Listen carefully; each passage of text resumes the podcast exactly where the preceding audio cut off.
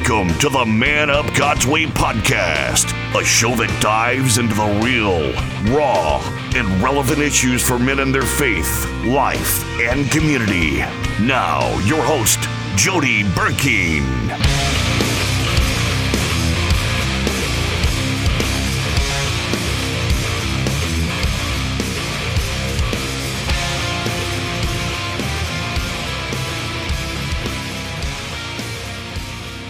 Folks, thank you so much for joining us today. It's the Man Up God's Way podcast. I'm excited today to have a very special guest on the show today. Joshua, Br- is it Brome? I should have Broome. asked that first. Yeah, Broome, okay. Yeah, yeah. All right. Good, good. Well, Joshua, thank you so much for uh, being on the show today. And um, I can't wait to hear your story. It's uh, it's my honor and privilege to be here, and uh, thank you for uh, working with my crazy schedule to make it happen. I appreciate that so much. Well, not not a problem at all. I can't imagine uh, what you've got going on in your life and uh, just the opportunities that you get to speak and do all the podcasts and stuff. So thank you for taking your time for our podcast. Oh, it's my joy. Awesome. Well, Joshua, um, you know, I like to uh, in the the podcast, I like to hear people's story. We always talk about the Saul Yeah. side and the Paul side. Um, with the men that I disciple, I tell them to have a two minute, a ten minute, and a forty five minute version of your testimony ready to tell because you never know how long you have to that opportunity to share it with somebody and in essence it's a gospel message that people get to hear and kind of see played out in your life if you if you would why don't you tell our audience a little bit about your story and then we'll jump into some questions as we go from there Yeah. Uh, so, I, but because I tell my story essentially uh, professionally, what uh, what what time frame do you, do you want? Like, how deep do you want to go? Do you want? I Uh, tell you well our audience we we can we can go as deep as you want and as raw as you want that's uh Okay, that's our audience so Awesome. Um, so, uh, again, my name is Joshua Broome. I grew up in uh, Pageland, South Carolina. So, a really small town on the state line in South Carolina, but it was so close to the state line and so small of a town. I was born in Charlotte, North Carolina. And uh, what was unique about my upbringing is that unfortunately, I was without a father growing up. But what was unique, um, because what we see is uh, it's it's sad to say, but you know, fatherlessness is an epidemic in itself and somewhat of a normative thing in uh, today's culture, specifically Western culture. But what was unique about my fatherlessness was that I was in this small town, and in that small town, uh, my father was there, and he just wasn't in my life or in my home. So um, the dad that I knew him to be, uh, I never had access to him yet. I could see him. Um, you know, one grocery store, you know, one, one or two gas stations. So the probability of me seeing him and me having a tangible reminder of the thing that I desired to have that created curiosity and then later on frustration, um, I would, you know, I would see that. And um, for me, as I got older, as that curiosity turned into frustration, I believed a lie. And, you know, if you believe a lie to be true, it becomes true to you and you see Yeah. you know the world through that lie you create a worldview through that lie in which like you interpret um, relationships how you see yourself and and all these things and i believe like many men do that um, because most men have a high achiever personality um, a lot of women do as well but i would say probably 80 to 90 percent of guys have a high achiever personality right and um, I believed that I could achieve the affirmation I wasn't receiving from my dad. And it started out doing good things, but if you do a good thing for the wrong reason, it's no longer a good thing. It's certainly not a God thing. But um, I was trying to be the best in school, I was trying to be the best athlete, and um, not trying to be the best to operate in excellence, trying to be the best so that I would be affirmed. Um, I was trying to get enough good jobs and pat on the backs and awards and accolades and things like that um, to hear, you know, to really fill the gap of, uh, son, good job. Son, I love you. And um, that became really the the narrative in which my life was like my identity was um, I am uh, my mother's son. That was the thing that I was most Mm. proud of. That was the thing that I clung to. And at the same time, I was fatherless and I was, you know, operating wounded. So that left uh, that led to a lot of brokenness in my life. Um, I saw pornography for the first time when I was 13, and uh, that was really uh, my first introduction into anything sexual. And honestly, um, the first time I'd really saw any kind of, you know, demonstration of uh, a relationship. So Right. um, because you know Romans 12 uh, Romans 12 2 talks about how they're either being conformed by the world or you're being transformed by the renewing of your mind. That's why it's so important we have these conversations and we share what is true. Because we don't, the world's going to speak first and it shouts loud um, the things of the world. So I saw porn and that shaped how I saw women in relationships, which led to much promiscuity and then the pursuit of women. That was another level of affirmation. And um, all this stuff led me to you know modeling and acting and that was you know the the the next hit of dopamine where i could do something that i was finding success in which that success was making me feel good for a moment until that wore off and then out i was searching for uh, my next hit of Right. affirmation and uh, it, all of that landed me in um, hollywood so i ended up uh, going to school in South Carolina, studying theater for two years, and then I dropped out of school because I thought, you know, if I put myself in closer proximity to this industry I want to be in, which was like the entertainment industry, I wanted to model and act. Um, I had more success modeling than I had acting, but I was doing both. And I moved out there, got an agent, and everything, know, for the most part, is going pretty well. And like many people who uh, move to a, a place like Los Angeles, Hollywood, Miami, New York, Dallas, uh, very expensive. And sometimes while you're chasing your dream, Right. uh, you got to mitigate your in- uh, your expenses. So I got a job at a restaurant slash bar. I walked into that bar. Um, you know, I'm working there, and then three girls walk in and they ask me, "Do I want to be an actor?"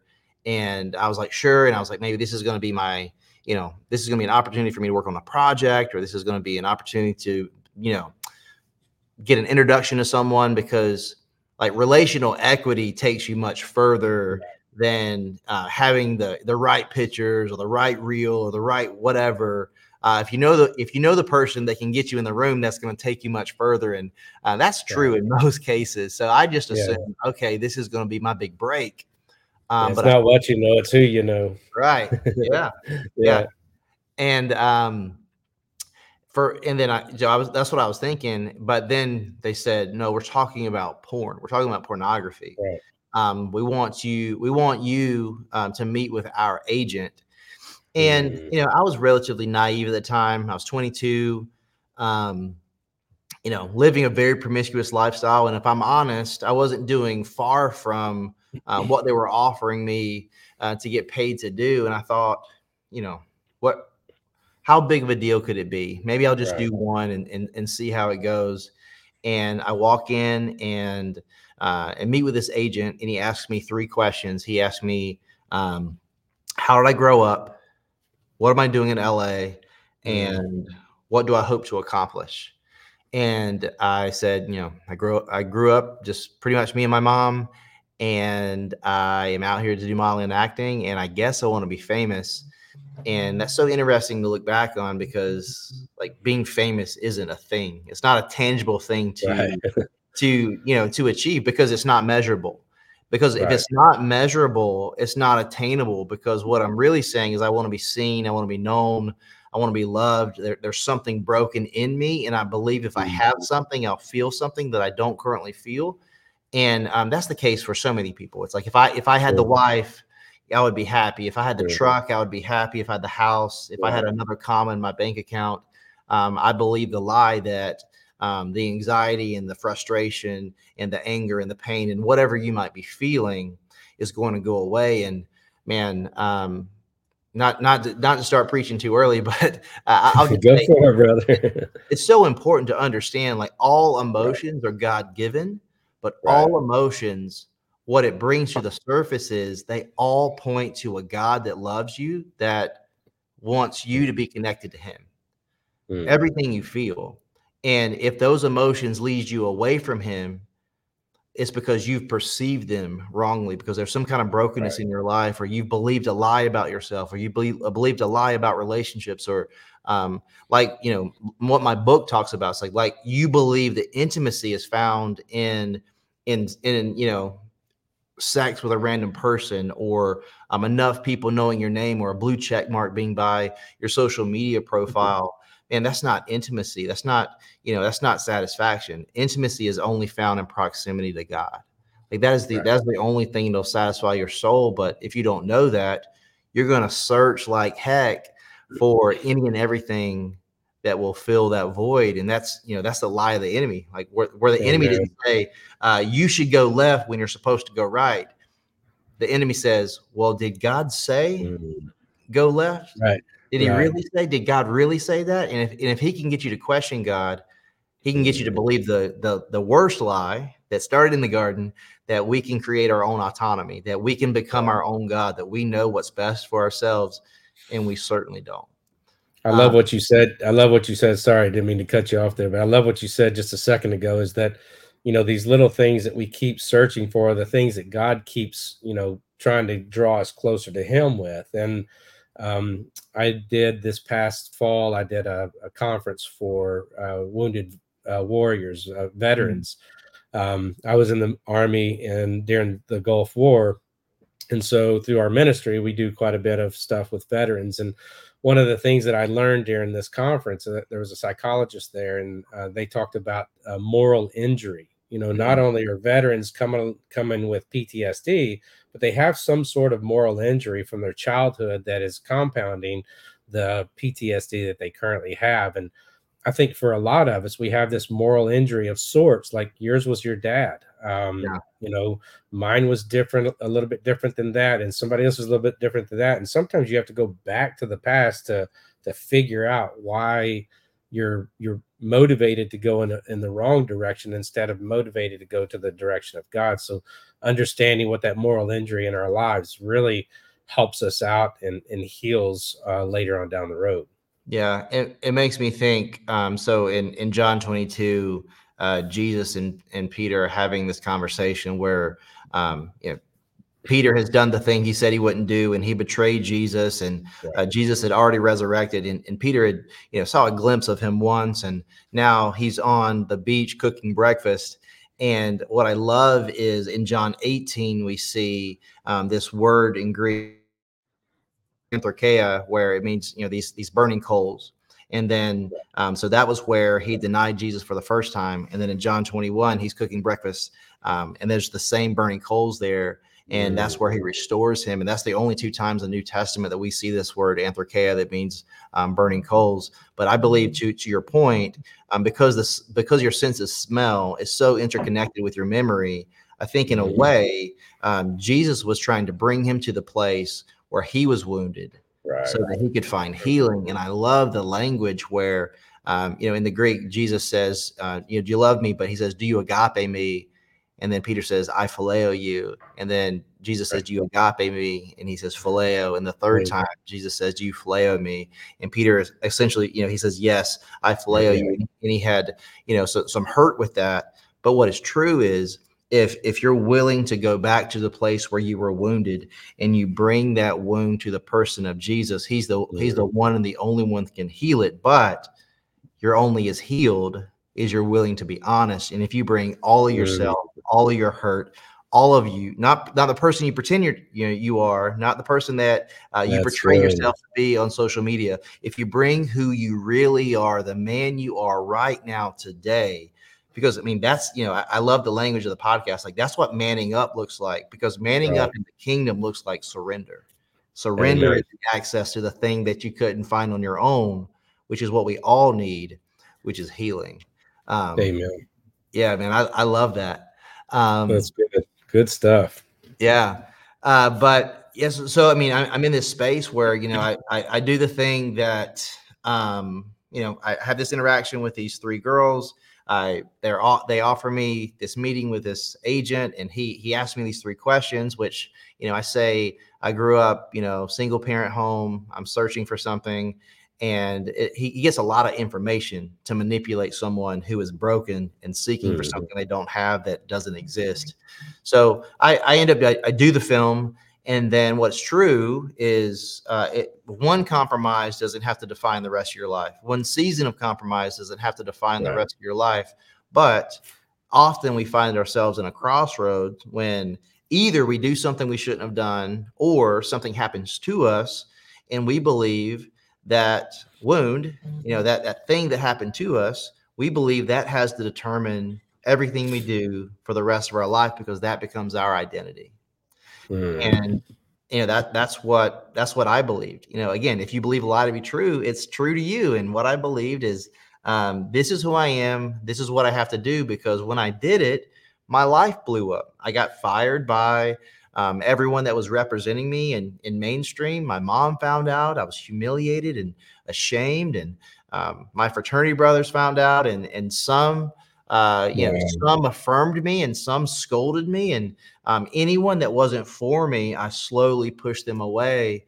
And again, that high achiever personality, even in a place where I wasn't proud of what I was doing, but I believe this is my bed and I've got a lie in it. So this is all this this is all I can do. Okay. Yeah. Some you okay. um, there's there's some construction going on beside our studio. Um, no problem. Yeah, but so if you believe a lie, you know, if you believe that lie, it's like, well, uh, there's nothing else I can do, so I have to continue doing this. Right. Um, it's like, yeah, so it's like I, I have to continue doing this, and um, so I did. So the same, the same, uh, same mentality. I, I, I'm a high achiever. I got to be the best, and I thought, okay, if I make enough money, if I become famous enough, if I do all the things, um, I, I'll feel the validation that I'm desiring, and uh, my heart will stop hurting. And Right. um, I, I love, uh, you know, thinking about like God's God's patience and kindness never operates at the speed or in the way that we understand. And Mm. uh, you think about good. uh, yes, like Ro- Romans two four. You know, it talks about it, it's God's um, loving kindness. It's his, you know, it's His love, His patience, His kindness that leads us into repentance. And sometimes God loves Right. you enough to experience the thing that you think would fix your life, and when it doesn't, you, you, what are you to do? You know, Right. Um, Exactly. and that's what happened to me. It's like I made millions of dollars. I had all the success. You know, everybody knew my name, but when it didn't work the way that I thought it would, Mm. um, specifically, it's like if I became the best was the thing. Like the money was the first thing, but if I became the best, and I was nominated for, um, you know, they have an award show. They have multiple award shows, and one of them is like, you know, performer of the year. You know, they have one for Right. men, one for women, uh, like male performer of the year. And I was nominated four years in a row. And, and the last year I was in the industry, I won it. But when I won it, and it didn't make me feel like I thought it would, it broke me and Mm. it amplified my anxiety it deepened my depression and it led me to a place where i made a very clear plan to take my life and um, i still have this piece of paper today i wrote on the paper um, here's why i want to die i will never be a husband i will never be a father i'll never be able to create things or inspire people in a way that promotes positive change in their life because those are the three Wow. life goals that I have. Um, and I was like, well, I can't, it's over because I, and I disqualified myself from the things that I wanted most because of how I saw myself in the life that I lived. And then also, everyone around me was affirming the lies that I believed myself. They, they affirmed those lies. They're like, yeah, like you're stuck. This is who you always be. This stuff will always be on the internet. This is just who, who you are. These are their, you know, this is the cards you've been dealt because of the decisions you've made. So I made a plan to take my life and I, I walk into a bank because I had one last check and I thought, well, I can't let this check go to waste. Um, I figured like my mom or somebody would get it. And I walk in this bank and um, on the checks, on the memo of the checks, they'll always, um, the directors or the production company would always put something either grotesque or something antagonistic, like something to something embarrassing, something where you were clearly handing the Wow. teller you know, it was Oh clear what you were being compensated for, you know? Right. So I would just go, you know, ATM, Dropbox, mobile deposit. I, I, I didn't want to see a person. But on this day, I was like, well, this is who I am. I just want it to end. So it was almost like this one last masochistic act where I want someone to tell me the same thing that I think about me. So when I slid the check across the counter, I waited on the smirk or the look of Mhm. disgust or the, uh, you know the shaking of the head. Um, but instead, she looked me in the eyes and said, "Joshua, are you okay?" Wow. Joshua, is there anything I can do for you? And what's so interesting about that is in the in the porn industry, the that that agent, he pro- the first promise he said, I can make your name famous. But the first thing I did, I had to go by another name. So the first thing they did was give me another name because in that industry you go by a pseudonym. And I was and I'd isolated myself to the extent where I had not heard Joshua in over a year. Wow. And when that teller sim- you know, simply looked me in the eye and, and saw, I mean, I'm shaking, you know, I'm probably like loss of color. Um, you know, I'm I'm getting ready to make a decision that's, you know, gonna end my life. And um she saw me in my brokenness and she cared enough to ask me if I was okay. And she used my name. And Mhm. uh, some people would say, of course she did, or, or, or whatever. But um, I, I think it was the Holy Spirit working through a prompting in her. Amen. And when she said my when she said my name, um, it it shattered, you know, the the plausible reality that I created based on guilt and shame because I, I saw myself as shame and I felt that way. So I, I just made this shell around myself and I didn't return my mom's calls or texts for over a year because my pride and my shame caused me to believe, well, um, she's better off not messing with me because I've already messed up my life and she's probably ashamed of me anyway. Um, but something in my gut, when she said that, I, I ran home and I called her and she said the thing that I was afraid that she wouldn't say. Um, I love you. I'm not mad at you. I just wanted to know if you're okay. Please come home. And that was the day I quit and I, I moved back home. But even though um, I was you know, now living in, in North Carolina, I started working in the health and fitness industry. I started uh, I started working at a gym. Um, even though I was removed from uh, the the hurtful environment and the hurtful things I were I was doing, I was still walking wounded. But I was I was you know. I, you know what what what the world would say is like manning up, right? So I would I You were, was, you were surviving. Yeah. Yeah, you was were trying to- surviving. Yeah, I was Yeah. I was you know like many people do. Um, Right. I was pretending to be okay, but I wasn't. But what's true is it's it's okay to not be okay, but it's not okay to not tell anybody. Right. Um, but that that process went on for two years. I was working at a gym, same thing. Got a bunch of credentials, working at the gym, worked my way up, became you know uh, a leader at that gym. And um, in walked this girl one day, and I asked her out, and she said no. And that just lit a fire under my tail to to go after her even harder. and um, she agreed to go on a run. And we on that run, I felt uh, it's like the first time I felt conviction in a way. Um, and I felt almost my heard my mom's voice saying, "Don't you lie to that girl. Don't you hurt that Mm. girl." So I was like, you know what? I'm just gonna tell her everything, and I did. Cause like I was like, hey, before we even start, I was like, I need you to know this about me, and I told her everything, and she was pretty shocked. But you know, after after you know what seemed like forever, uh, she finally spoke, and she said, "Are you doing those things now?" And I said, "No." Um, and she said, "Well, a person's not defined by the worst thing they've ever done." Mm. And a person's not defined by the greatest thing they'll ever do either. There's a creator God that made me and you, and he has the final say. He defined you. Do you know him? And I I I believe that I was a Christian because I went to church when I was a kid. Um, Right. and I believe that God existed in that there was you know there was an intelligent designer existing outside of time space and matter that created everything but that's where it stopped. Um, Right. so i was like sure. And then she's like well i've been following jesus since i was in the seventh grade. My whole family follows jesus and my relationship with jesus is the foundation in which i live my life. That is who i am. That's the most Mhm. important thing about me.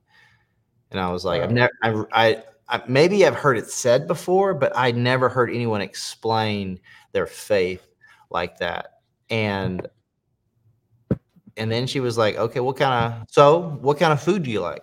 I was like, "She's like, tell me about yourself. You know, what kind of goals do you have? You know, what what do you care about? Uh, what's your family like?" And I'm like, "What you you want to continue talking?" Because I wow. because for me, I lived most of my life, especially my adult life, you know, hiding behind a mask. I call it a first date Mm. mask, where um, Right. I don't think much of myself. So because of that, um, I'm going to put on the mask of whoever I believe you want me to be, so that you Mhm. like me and affirm me. And uh, the relationship probably can't go past surface level because I never allow you into knowing who I actually am. And if you're going to play that role, it's going to be exhausting. Um, so, I mean, she, she, she cut right through, you know, my, my uh, pretending like I knew what was going on. And she just cut, you know, uh, it, I, it makes me think of like Colossians like four, six, like your, your speech being gracious and seasoned with salt. So you might know how you ought to answer each person. And, um, uh, there's there's this quote by Robert uh, Robert Coleman, so Master Plan to Evangelism. He's talking, and he, and he just he shares this idea around uh, most people are not looking for an explanation; they're looking for a demonstration. And the way that she demonstrated grace to me and told me truth, it it met me in the intersection of my disbelief, and it, Mm. and it birthed curiosity Right. and um, so we we walked and talked and then we uh, we talked for about a week and then she she invited me to church and uh, you're you're gonna love you're gonna love this story because of what you said earlier um, so I, I get the church and uh, we get there and you know I'm I'm not really like I'm hungry to go to church it's like I'm after her you know Right. uh, if I'm honest. And uh, I, I get into church, and the pastor starts preaching, and he starts preaching from uh, this. Uh, it- it's it's amazing because actually I'm preaching at uh, Bentry um, Bible Fellowship uh, this Sunday, and I'm preaching a, a really expounded message uh, that he preached to me that uh, that you know led to my salvation. But it's uh, there's this portion of scripture in Second Samuel chapter nine where there's this intersect where um, David is is asking uh, his guards, "Is there anyone left out of the house of Saul?" And just to provide some context, so um, Saul and Jonathan had died in battle, and all of a sudden there was no dynastic, um, you know, there was no next person to become king, Right. but actually the kingship had been uh, removed from Saul because of his sin, and David had been chosen, anointed by God, and um, so David is now king. But in chapter one of uh, First Samuel, he had uh, he had made this promise to Jonathan that he would continue to show kindness both to him and to his family. And now David's asking, um, how can I show uh, this kindness um, to anyone in the house of Saul? Is there anyone left? And the guard says, yes, there's Mephibosheth, who was the son of the son of Jonathan.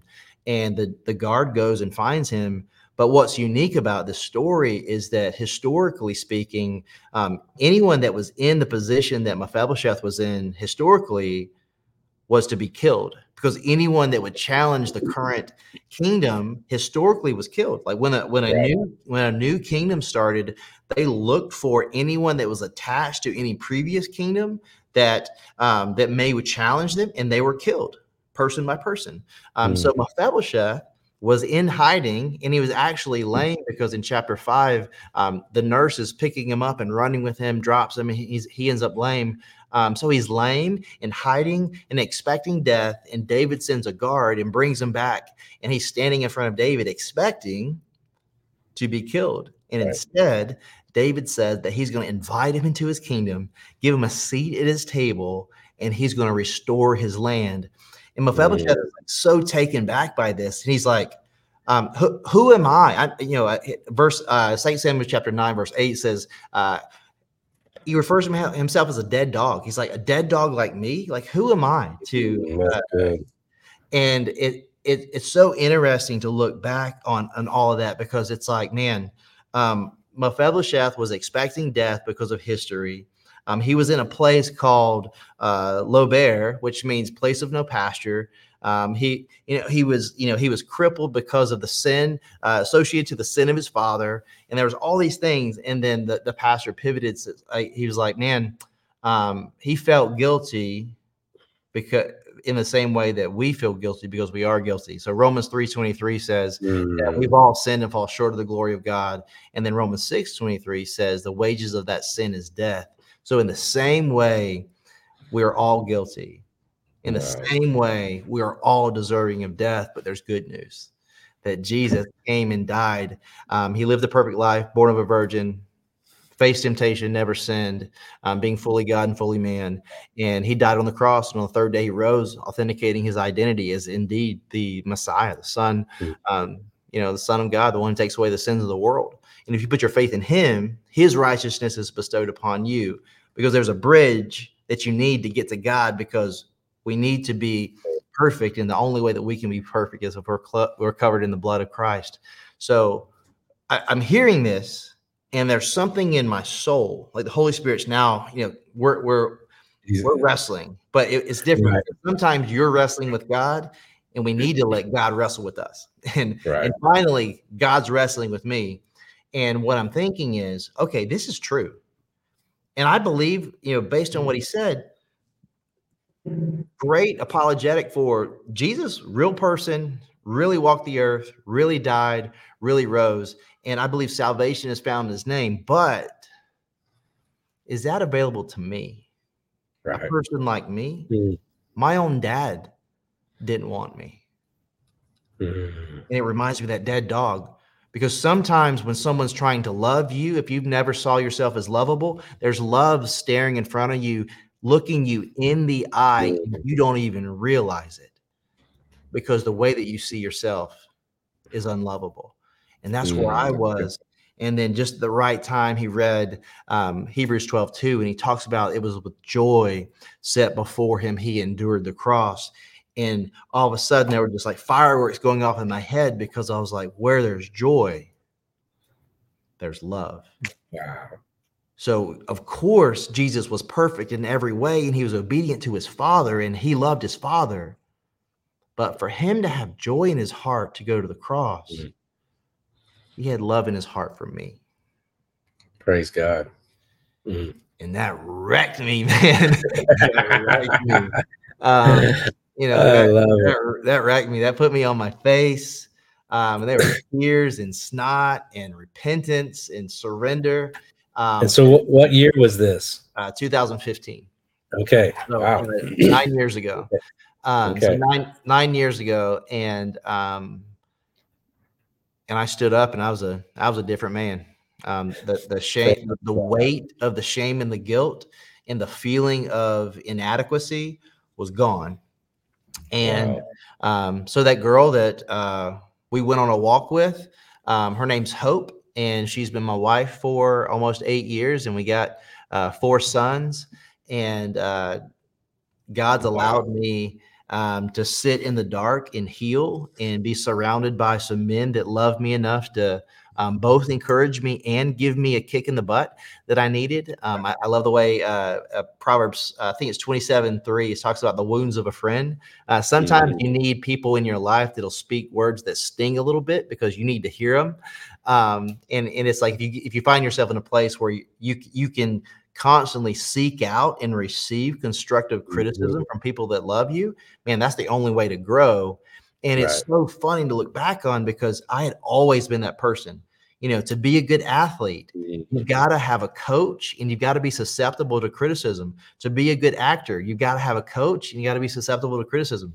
You know, uh, to be a good communicator, you need people right. to, to see you from different angles, receive criticism, and then be willing to be moldable, be, be willing right. to be malleable. You know, you got to be willing to change.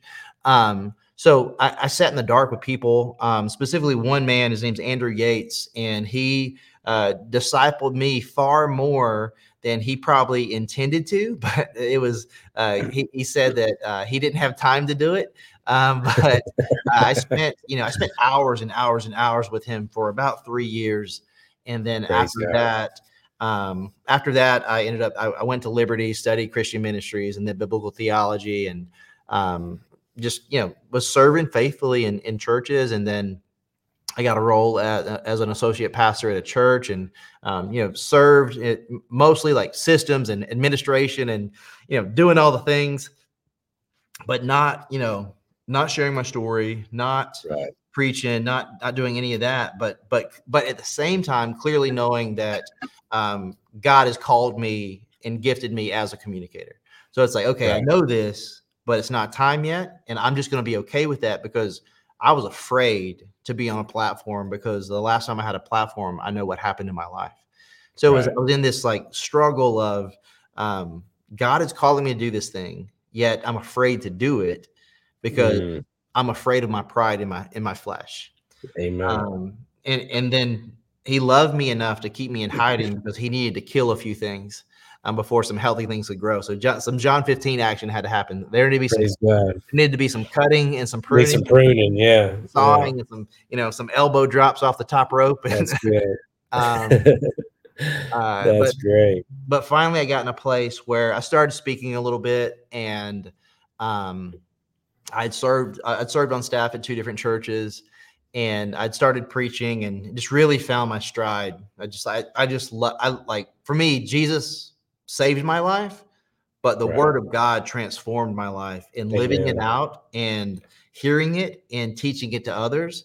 That's what changed me from the inside out. That was like the practicality of my life change came from right. being in community with other believers, um, living a life of just radical honesty and surrounding myself with people that would both encourage me and you know spur me along, aka give me a kick right. in the butt. Um, but after some time, um, God I've opened up some doors for me to start preaching and teaching, and mm. um, there there was a time where I was still wrestling with. Um, so I wasn't wrestling with lust in like I wasn't you know wasn't wrestling with pornography addiction or anything like that, but there was a time in my life where I was wrestling with um, impure thoughts, and when I would have a thought, you know, I, I would go to like you know Second Corinthians 10 5, it's like I'm, I'm taking that thought captive and making it obedient right. to Christ. But what, what was true is I was taking it captive and I was being really mad because I was thinking. Right. I was frustrated. And um, I, I was, what was true is I was walking with a limp and I didn't realize where the wound was from. And mm. um, so it was three years ago, um, almost to the, almost four years, but uh, so about three and a half years ago, um, I, I, was I was speaking at a church and um, I was at a hotel and God woke me up in the middle of the night and I started to pray and I was laying on my back and I was being lazy and I was praying and um, it was almost like the the spirit brought to my my attention is like, do you fear me? Do you revere me? Um, I was I was like, AKA get out of bed and get on get on your face. Yeah. Uh, and, and, I got on my face and, and, and, God met God met me there. And what, and what I saw was two things that there were so as of today, um, because a, a, another incident happened um, on Thursday of last week. Um, 33 people have died that I personally know that was in the industry the same time as me of suicide or overdose. Oh my um, gosh. So God reminded me of places I was in in time specifically that I should be dead. Hmm. But he protected me.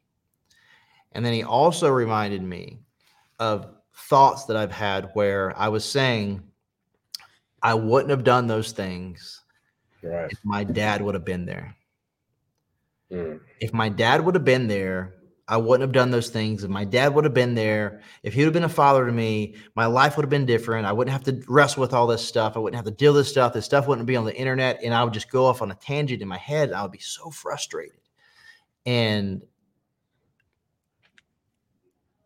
God reminded me that it was I that did that. And while the things that happened to you, the the mental and emotional trauma that is caused by your actions or um, something that happens to you, while those things are real, right, they don't force your hand.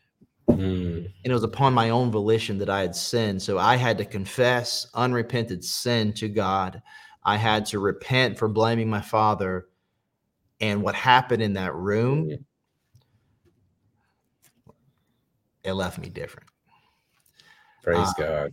So since that moment, um, I thought there were doors that were open, but there was a level of consecration that needed to happen before God started to move in my life. And really, the last three years, the the calling that I have is to educate myself in um, legislation.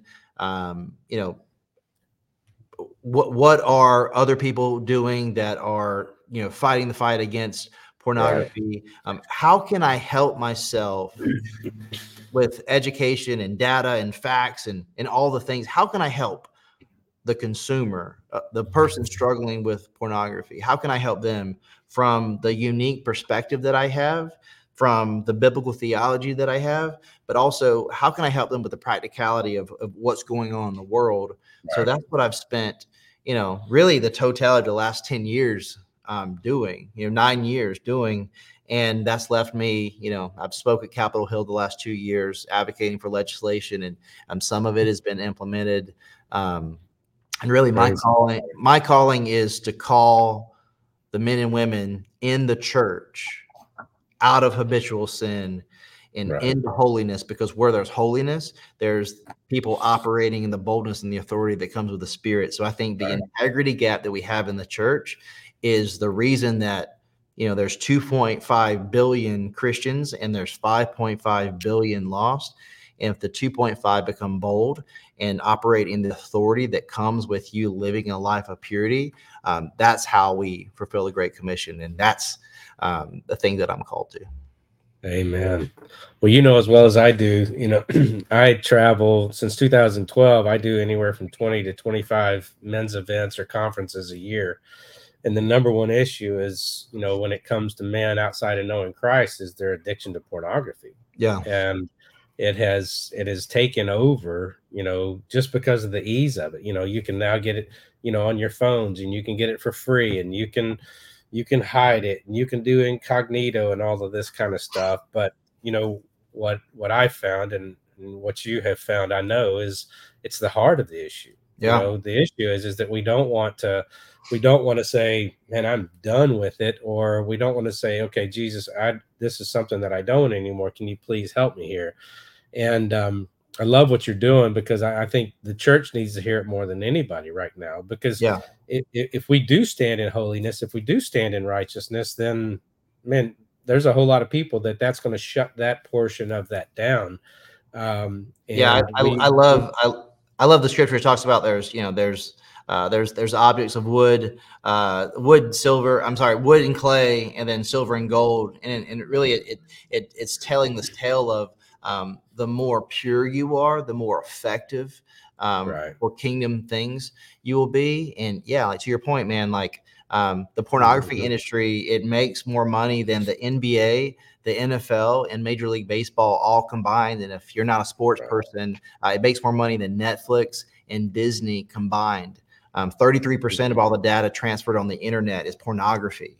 I mean, that's a tremendous percentage of all the data transferred on the internet. Um, you look at the top searched websites in the world, um, three of the top 10 are pornography websites. Um, 54% of marriages in uh, in the U.S. that end in divorce have something to do with pornography Mhm. in them. Uh, either Yeah. it's pornography itself or um, someone believing the lie that the porn's not going to lead to infidelity in real life. Um, because what, what lies in the dark always grows. And if there's compromise in one area of your life, it's going to bleed into every area of your life. And man, we if it's we deal with we deal with ministries that actually go overseas you know to stop child you know trafficking and um you know the to they'll actually go into covert operations and you know, when they bust these rings that are, you know, typically in the third world countries, they'll take these guys aside, they'll separate the children, they take these guys. A lot of times, many are rich American um, males, you know, somewhere in their, their 40s and 60s that um, have have transgressed, if you will, from what started at pornography and addiction to pornography to, you know, a prostitute to you know having an affair. The next thing you know, they're they're they're in a third world country trying to buy children, and so yeah. it takes them further than they ever wanted to go. Yeah, absolutely. I mean, that, that's the way that's the way that sin works. It it always yeah. grows. Um, and then, yeah, I mean, and, and just just thinking, man, it's like it's you know, eighteen to twenty four year olds, ninety four percent of men, eighteen to twenty four, have have seen pornography at least once a month. Sixty seven percent of women um, 18 to 24 have seen pornography yeah. once a month. So it's an astronomical astronomical percentage.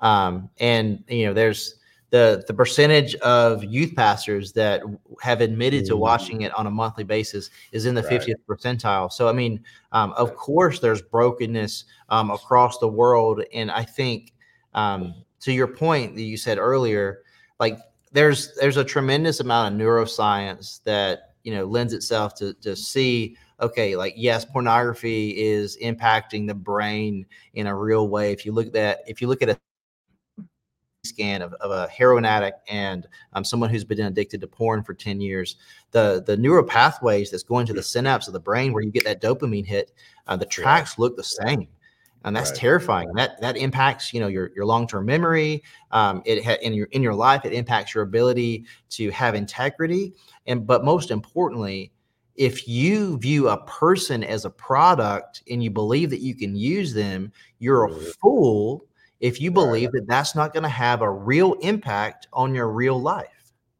Well, how crazy how crazy is it to think that we're going to have a you know relationship with you know a computer screen all the while our wife is in the other room. You know, yeah. we're we're wasting time with something that we can't get or would never have, but yet we won't pursue our wife in the same way. Yeah, I, and that, um, and that's a that's that yeah, blows me away. like, yeah. Well, I would say know. at the same time, you know, uh, I would say I would argue that a hundred percent of men have a high that that were that were created to have a high achiever personality, right. and for a driven individual, um, you know, I, I, I had the opportunity to speak at uh, several NFL um, chapels throughout the year.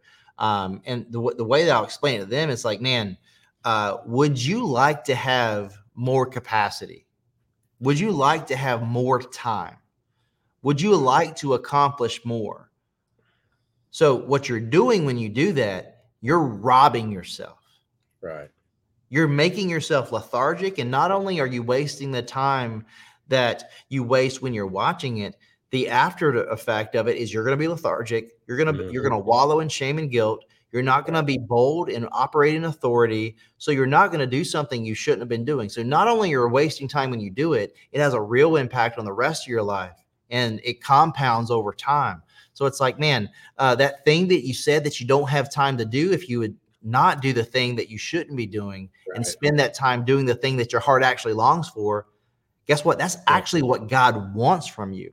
God wants you to desire Him and follow His ways because He knows what's best for you and He actually wants to protect you. That's why, right. like, the Word of God is both a gate and a weapon. It protects you and it equips you against darkness. Like, we need to know that. And for me, it's like, man, uh, take the Word seriously. Um, get some people around you where you're going to live a life of just, you know, radical honesty and watch your life mm-hmm. change you know here's the issue with men and i've always said this is men have five major problems sex wives money kids and work yeah and that's how that's how simplistic but yet we're too prideful you know to have this um this this conversation to say man i'm having a problem with sex or i'm having a problem at work or i'm having a problem with money or my kids or my wife you know we have this overarching thing that pride and yet if we were just to confess that to each other, man, it would change lives. Uh, because you know what I've already gone through, somebody else may be going through, but but stuck in this pride, thinking, well, nobody knows what I what I'm going through. Yeah. Yet, I- yes. I mean, that's that's the beauty. That's the beauty of like Romans eight twenty eight. You know, it's like um, because so many people have experienced the First John forgiveness, um, the vertical Right. forgiveness from God, but we haven't experienced the James five sixteen healing that comes through confession and the prayer of a righteous man um, or woman. But and then you know, and then the byproduct of that is, guess what? Uh, God saves you something. He saved. You're saved from something for something. right. He healed Amen. you from something for somebody.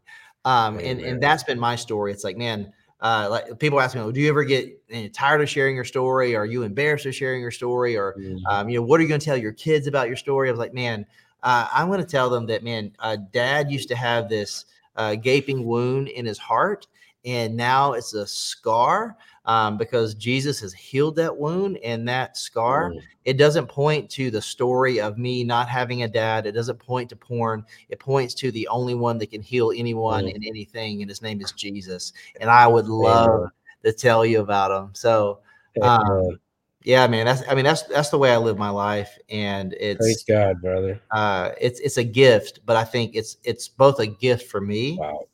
But it's it's not a gift for me to keep. It's for, for me to give away. It's where uh, you read second corinthians uh, you know yeah second corinthians 5 17 like everyone loves that verse especially when they first get saved you know it's like Right. a new creation. The old is gone. But guess Yep, what? There's work to do. If you if you look at verses 18 through 21 now you're a messenger. You're you're, you're a Right. carrier of that word of reconciliation. There's stuff for you to do because you're you're i god has saved you from sin to put you back in chaos to be his ambassador so that he receives the glory. That is the only reason you're alive in it. And I think if we would just stop trying to make so, everything so much about us and just Right. serve him, the byproduct of that is joy, peace, patience, kindness, Praise God. fulfillment, satisfaction, because you're living the life that he made you to live. So, Praise God, brother. Yeah. Praise God. Well, I got a couple questions. I know we're getting close to, to wrapping up here, but I could talk all day. So, a couple things. So, obviously, the relationship with your dad never came to fruition. Is that correct? Yeah, so uh, it's so interesting because again, so so when God convicted me, because I was withholding forgiveness because I didn't believe that reconciliation would meet my expectations, where I was afraid to forgive him because I I wanted you know the the dad, I wanted my buddy, I wanted you know the guy to watch sports with and and talk shop with and all that stuff. Um, so I was afraid if I let go of that and invited him into my life and forgave him and and, and that not happen, I would have been even more hurt. But what I had to realize what is that God is not just good, he's just. And I'm not the judge. So my job is to forgive him and trust him, trust God with whatever is going to happen.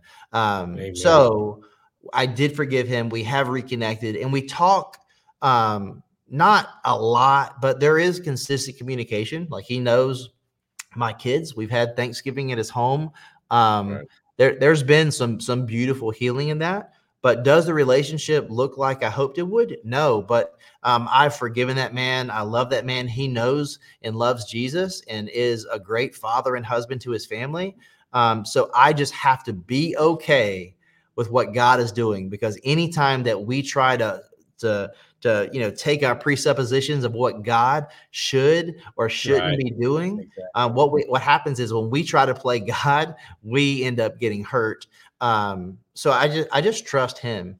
Um, Amen. you know, so that, that that's where we're at with that. But yeah, Okay, good, good. Yeah, I was just wondering because I mean, you know, in men's ministry, that is the uh, you know outside of some of the sin issues, some of the biggest hurt issue are, are typically the fathers. You know, the Yeah, fatherlessness or just the way that they weren't engaged or you know didn't raise them or you know, and typically we have to go through you know through that avenue to get them back to where they understand that God the Father is the one that they really need to be leaning on and not you know not their earthly father. So uh, that i just kind of wanted to redirect you know just kind of go back there and see if uh, if that had had happened or yeah, uh, where where you are right now.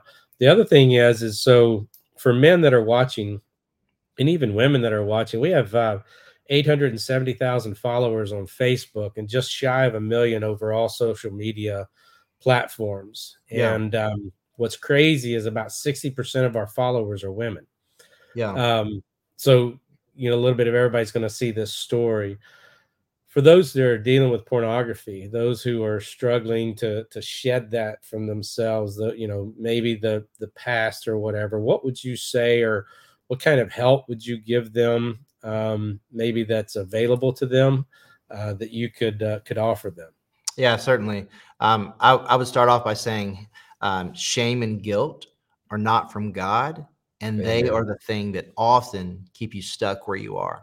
Um, because the Bible says, Romans 8 1, therefore, um, there is no condemnation for those who are in Christ Jesus. So, shame and guilt are weapons from Satan Mm, to keep you stuck where you are. So, number one, if you're watching this and uh, you know the Holy Spirit has created some curiosity of like, you know, you're you're fed up and you're like, I I don't want to keep living the way that I'm living. Um, because sometimes it's not the porn, it's just promiscuity, and and sometimes they they feed off each other. Um, either way, regardless of what you've done, um, the shame that you feel is not from God. Because like like we were talking about earlier, it's it's God's patience, his love, and his kindness that leads us to repentance because he will never stop pursuing you. Right. So you've not disqualified yourself from him. It's not possible. There's nothing Amen. that keep you from the love that's found in the person of Christ Jesus. There's nothing that you could do. So I would say say that, you know, lead with that. Like Amen. shame has no place in the life of a believer. Um, and then at the same time, man, but conviction is a gift. Conviction Praise is a gift Yeah. because it, it leads, you know, God loves you enough to bring conviction, that that those feelings to the surface. And if I interpret them as shame, I'm going to isolate, I'm going to hide. But if I understand conviction is a gift and it's from a God that loves me, that wants better for me because he sees something in me that I'm not pursuing or living in, then I can understand, man, maybe I need to confess that thing that I'm struggling with because what's true is when you dwell on something that happened, uh, maybe something happened to you that wasn't your fault, um, or maybe you did something that was your fault that you chose to do. Either way, uh, you can get stuck in this is who I am, and now I can't tell anyone about this. So I'm just gonna I'm just gonna continue to dwell in that shame and guilt, um, and I'm gonna hold myself captive. You you're you're you've imprisoned yourself into this sin cycle because you won't relinquish the thing that you need to do most. And I would just say, gosh, uh, you if you've watched this podcast, you've heard the numbers. It's a hundred and fifty billion dollar industry. The it is it is fueled by viewership. So the probability of someone in your life having uh, they've struggled with it or they know someone that have struggled with it is about hundred percent. Yeah, no exactly. be shocked when you say, "Hey, um, I'm really struggling with something, and I would love to have a conversation with you." Um, because what's going to happen when you say that thing that you didn't want to say? There's going to be freedom on the Mm. other side of it. So I would say number one, um, tell somebody, find somebody you trust, and tell them. And number two, uh, you got to stop justifying it because in a real way, like we were sharing, in a real way, um, the pornography industry it fuels sex trafficking. Yeah. It fuels pe- like kids and women and families are being harmed because this exists. It is the nucleus for all those things. That's not an Mm. opinion. That's an absolute fact that it's Right. easily to prove. It's so easy to prove. So this is a is a detrimental thing to me, the world, and many of the people around me that I would that I say that I love. It hurts Mm. people. So if, if I if I if I come to a place where it's like, okay, it is not a good thing, it's going to be harder for me to justify it. Right. And then I got to take inventory of my life. What because like for me it's like what am I tripping over? Like what what is the emotion that I feel before I go to the porn? Uh, what is the thing that happens that you know is it anxiety? Is it stress from work? Is it um you know is it rejection? Is it when I'm tired? Is it when I'm you know sometimes for some people it's it's when you're eating poorly. Like all these things they bring an emotion to the surface and every emotion you have is an opportunity to communicate with god Mm. that is why that's why we have emotions but if you if you process that emotion as i need to hide it i need to suppress it and you found porn to do that in a real way, um, you know, neuroscience will tell us you've you've developed a bond between that emotion and Mhm. pornography and the dopamine hit that you get from it. So I need It's to almost break- like Pa- it's like Pavlov's dog. exactly. You know, yeah, the yeah. you know, ring the bell. the piece father of meat, ring a beat. Yeah, exactly. That's Yeah. what happens. I Um, also, you know, one of the things that helped me too um, was to think that, you know, one, it's a computer screen, you know, that that I'm having, you know, this relationship with, which is sick in itself, uh, but also that it's somebody's daughter that you're watching, yeah, somebody's son that you're watching, and um, I have a theory too that I think, you know, because of the the porn addiction, um, gosh, it's just being so rampant. You know, as you said, 150 billion dollars. That's obviously a, an issue. Is that it also is fueling the confusion of transgenderism and homosexuality as well? yeah. Because it's not, you know, like when I was growing up, um, we had nudie magazines. We didn't have, you know, to go to to a porn to watch a porn porno pornographic film, you had to go to a seedy place to Yeah. actually get it. So when we were looking at porn, so to speak, it was in it was just women in a magazine. It Yeah. wasn't, you know, and then all of a sudden, you know, um, pornography comes out. Now you're watching both. yeah, Like you're watching a man and a woman. And so there's this there's this something that's happening to our kids and to the the young adults nowadays to think, oh well, since I watched that or I like that, maybe I am gay. Maybe, you know, and it somewhat is kind of um, a little on, on the offside that you watch both of them. So yeah. And, and I would, And what's so Right. dangerous about it is like, okay, so if if you know the reason it exists and the reason it's so prevalent is because so many people are watching it, and again, um, you know, going back to legislative um, things that I'm working on, so the age verification process is something that we've been working really hard on, and a few Right. states have implemented it. It essentially, uh, you would have to have a government issued ID, being 18 or over, and you would have to enter that information to access any website that has sexually explicit material. And the thought behind that is twofold. Number one, you're going to protect kids because um, three years ago, average age of exposure for pornography was 11. Today, is eight years old. right, exactly. Yeah. And 84% of the time, when a kid under 14 sees it for the first time, it's it's uh, secondhand exposure, meaning that either Right. someone shows it to them or they were on a device that wasn't you know locked down and Right. they were looking for something for a science project and they scrolled down too far and they found hor- hardcore pornography. So Right. if if those things are true, um, so that's why that age verification is so important. So it's like it protects kids and um, the reality that uh, if it's going to leave a digital footprint there, maybe you're going to think twice about it. And what we saw with the, the five states that implemented it last year, consumption went down 65%.